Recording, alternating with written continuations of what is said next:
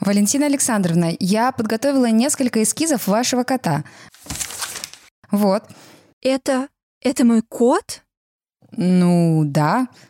Что-то не так? Он же голый. А каким должен быть кот? Это же кот. Настоящий кот. Дорогая моя, оденьте кота. По моей книге, между прочим, спектакль ставили. И что вы думаете? Там кот был одет, целиком и полностью. Так в театре на сцене актер. Не голым же ему играть. Ничего не хочу слышать. Оденьте кота, Ника Георгиевна. Ника Гольц. Российская художница, создательница неповторимых иллюстраций к сказкам Андерсона, Шарля Перо, автор самого трогательного маленького принца Сент-Экзюпери. Ее работы хранятся в Третьяковской галерее и в частных коллекциях России и за рубежом. И именно с ее иллюстрациями происходит то самое попадание, когда так и только так ты представляешь героя. Ника родилась в Москве в 1925 году в семье академика архитектуры Георгия Гольца. Никой малышку назвали по святцам, но не случайно выбрали именно это имя. Отец, помимо всего прочего, увлекался Древней Грецией, и победоносная Ника казалась самым подходящим именем для его дочери. Квартира, в которой росла будущая художница, была заполнена чертежами и рисунками отца – когда к нему приходили коллеги, то всегда обсуждали при ней проекты, рисовали и спорили, а Ника тихонько наблюдала, и никто ее не прогонял. Папа был главным и первым учителем. Он рисовал для меня, а я рисовала рядом с ним. Папа поощрял мое рисование. Работать папа любил под классическую музыку. Мое детство было счастливым. Все было счастьем. Разве могло все сложиться иначе в жизни Ники, если ее окружали такие удивительные и очень творческие люди? Отец играл на виолончели, его родная сестра Катя, тетя Ники, на фортепиано. Мама, Галина Николаевна Щеглова, писала стихи, в юности обучалась в частной танцевальной студии, играла в небольшом местном молодежном театре. Именно в этом театре и познакомились родители Ники. Мама актриса, папа театральный художник – декоратор спектаклей. Театр вообще всегда был его большой любовью. Когда родилась дочь, мама оставила свое творчество. Но именно Галина Николаевна привела Нике любовь к классической литературе. Читать девочка начала рано и читала очень много. Сначала Пушкина и Киплинга, потом Дюма и Шекспира. Семья Гольц жила в Мансуровском переулке в одноэтажном деревянном доме с белыми кафельными печами – этот дом принадлежал раньше бабушке Ники. Под окном росла яблоня, посаженная ее отцом, по воспоминаниям художницы, еще семечком. А в квартире мурлыкали коты, бегала собака и летали птицы. Маленькая Ника сидела рядом с роялем, на котором были разложены эскизы театральных костюмов и листала книги по искусству. Замечательная летняя жизнь была у семьи Гольц на даче, которую построили до войны по проекту отца – Собирались друзья, родственники, коллеги-архитекторы. Все пели, читали стихи, разыгрывали спектакли. Мам, посмотри, вот так я похожа на рыцаря? Очень, очень похожа. А почему Таня сидит на шкафу? Это же темница. Таня пленница, и я ее спасаю. А от кого спасаешь? От злодея же. Сначала я была злодей, а теперь рыцарь. Подруга детства Ники Гольц, Татьяна Лившиц, тоже станет успешным художником. Именно романтическая атмосфера творчества, которая всегда и всюду сопровождала Георгия Гольца, была тем самым толчком, благодаря которому его дочь стала иллюстрировать сказки. Когда Нике было всего пять лет, она уже делала свои маленькие книжки, писала истории, рисовала к ним картинки, а потом склеивала странички между собой и подписывала «Ник издат». Одну из таких книжек художница нашла потом, разбирая архивы своей мамы, когда ее не стало. Это были приключения двух чертиков. Одним из любимых придуманных Никой персонажей был человечек с большими усами, чей портрет она рисовала часто, называя человечка усатиком. Четкое осознание того, что я буду художником, пришло лет восемь. Я это очень хорошо помню. Правда, я еще тогда не знала, что стану именно иллюстратором – но то, что я буду художником, не вызывало у меня ни малейших сомнений. Когда Нике было 12, арестовали папину сестру, Екатерину Павловну Гольц. Из лагеря, где она лечила заключенных, будучи врачом-физиологом, ее выпустили тяжело больную. И уже через неделю после возвращения Екатерина Павловна не стала. Позже Ника Георгиевна передала в Мемориальный музей узников лагерей в Ленинграде научную работу по дистрофии, которую ее тетя написала в лагере. 1939 году Ника решила поступать в Московскую среднюю художественную школу. Это была первая средняя образовательная художественная школа для одаренных детей со специальными классами рисунка, живописи и лепки. Чтобы набрать талантливых детей, дали объявление по всесоюзному радио. Отправили письма в студии по всему СССР. При школе открыли интернат для проживания учеников из других городов. Ника выдержала конкурс и поступила – она часто вспоминала замечательных педагогов, из-под крыла которых вышло потом много известнейших художников. Таня Лившиц, Рошана Тапова, Клара Власова – все трое станут подругами Ники и коллегами на всю жизнь. Самой близкой из них, Таней, Ника Георгиевна последние 30 лет проработает вместе в одной мастерской. Подруги будут вместе путешествовать и вместе выставлять свои работы. А пока наступил июнь 1941 года – и директор эвакуировал школу в Башкирию, где в русскоязычном старообрядческом селе Воскресенское дети проживут три года. Об учебе в Воскресенском, несмотря на все трудности, ученики долгие годы вспоминали с теплотой. Кисточки изготавливали сами, тайком выдирали щетину из деревенских свиней и, обмакнув в клей, вставляли в полость гусиного пера. Писали на лампадном масле или керосине – Почти все ребята, эвакуированные в те страшные годы в Башкирию, связали свою жизнь с искусством. Зимой 1942 года отец приехал за Никой и увез ее в Чемкент. Туда эвакуировали Академию архитектуры. Георгий Гольц очень много рисовал в Чемкенте, а дочка рисовала рядом с ним. Начинаем нашу воскресную радиопередачу с добрым утром. Пап, я решила. Буду поступать в Суриковский. Не сомневаюсь, что у тебя все получится. Если не получится, пойду работать в зоопарк. А потом снова буду поступать. Но поработать в зоопарке Нике не довелось. В институт ее приняли сразу. То, что я стану иллюстратором, я окончательно поняла уже после войны. А сначала я поступила в институт Сурикова. Училась на монументальном отделении в мастерской Николая Михайловича Чернышова. Это был замечательный педагог и блистательный художник. Диплом я тоже делала как монументалист. Работа называлась «Строители высотных зданий». Лазила на высотку, рисовала Москву с высоты птичьего полета, делала портреты рабочих. Своего педагога Ника боготворила, но монументалистом не стала. Свое единственное пано она написала в детском музыкальном театре Натальи Сац в Москве.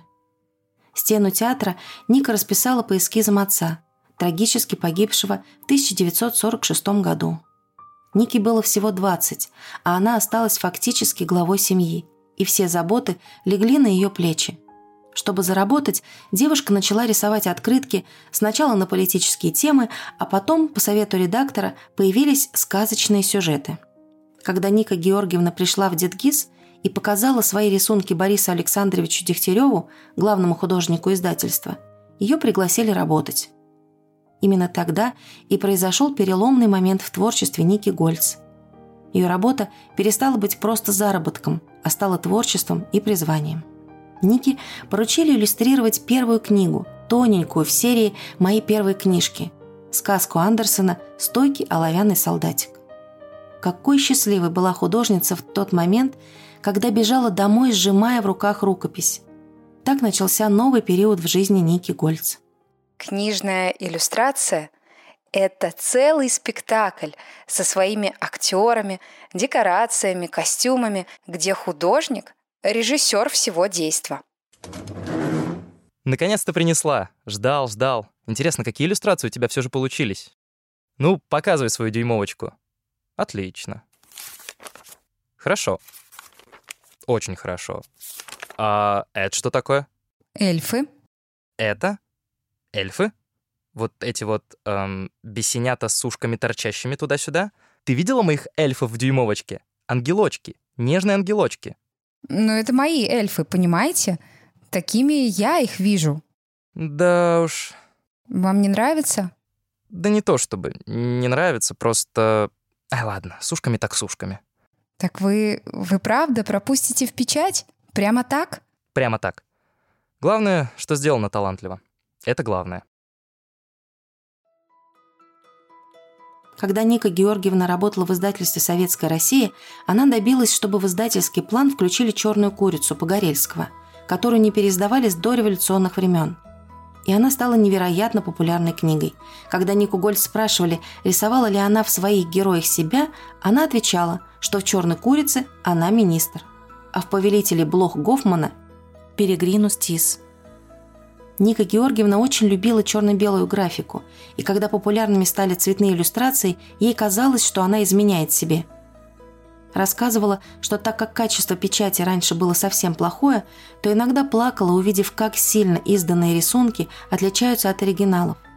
Но все же именно те старые книги художница очень любила, считая, что в них была какая-то особая культура, особый дух. Но больше всего в творчестве Ники Гольц иллюстрации Андерсона – Андерсон был ее первым и последним проиллюстрированным автором. Мой Андерсон – это русский Андерсон. У них в Дании свой. Именно у Ники Георгиевны получился особенный Оля Лукоя. Снежная королева Ники Гольц – красивая и, как говорила сама художница, совсем не злая, как не могут быть злыми силы природы.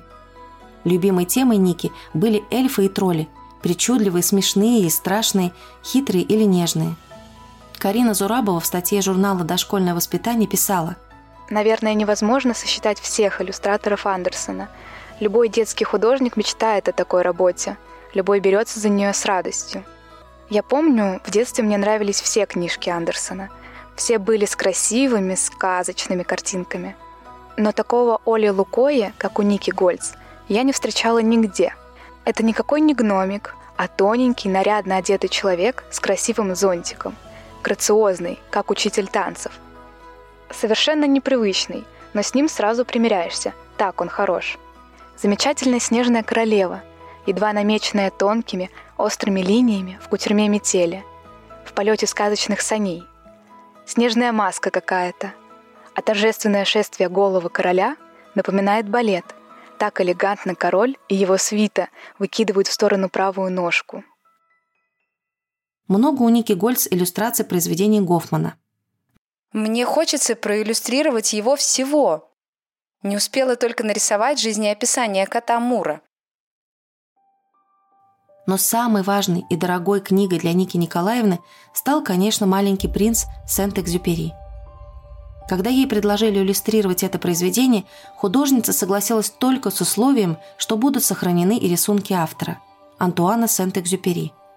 А для образа маленького принца был найден соседский мальчик, белокурый Ваня Дорожкин. Он охотно болтал с художницей, а она схватывала его черты для своего маленького принца, которого мы с вами можем увидеть в необыкновенно красивом издании. Для книги Ника Гольц сделала портрет Экзюпери – пилота – сидящего в авиационном шлеме в кабине своего самолета.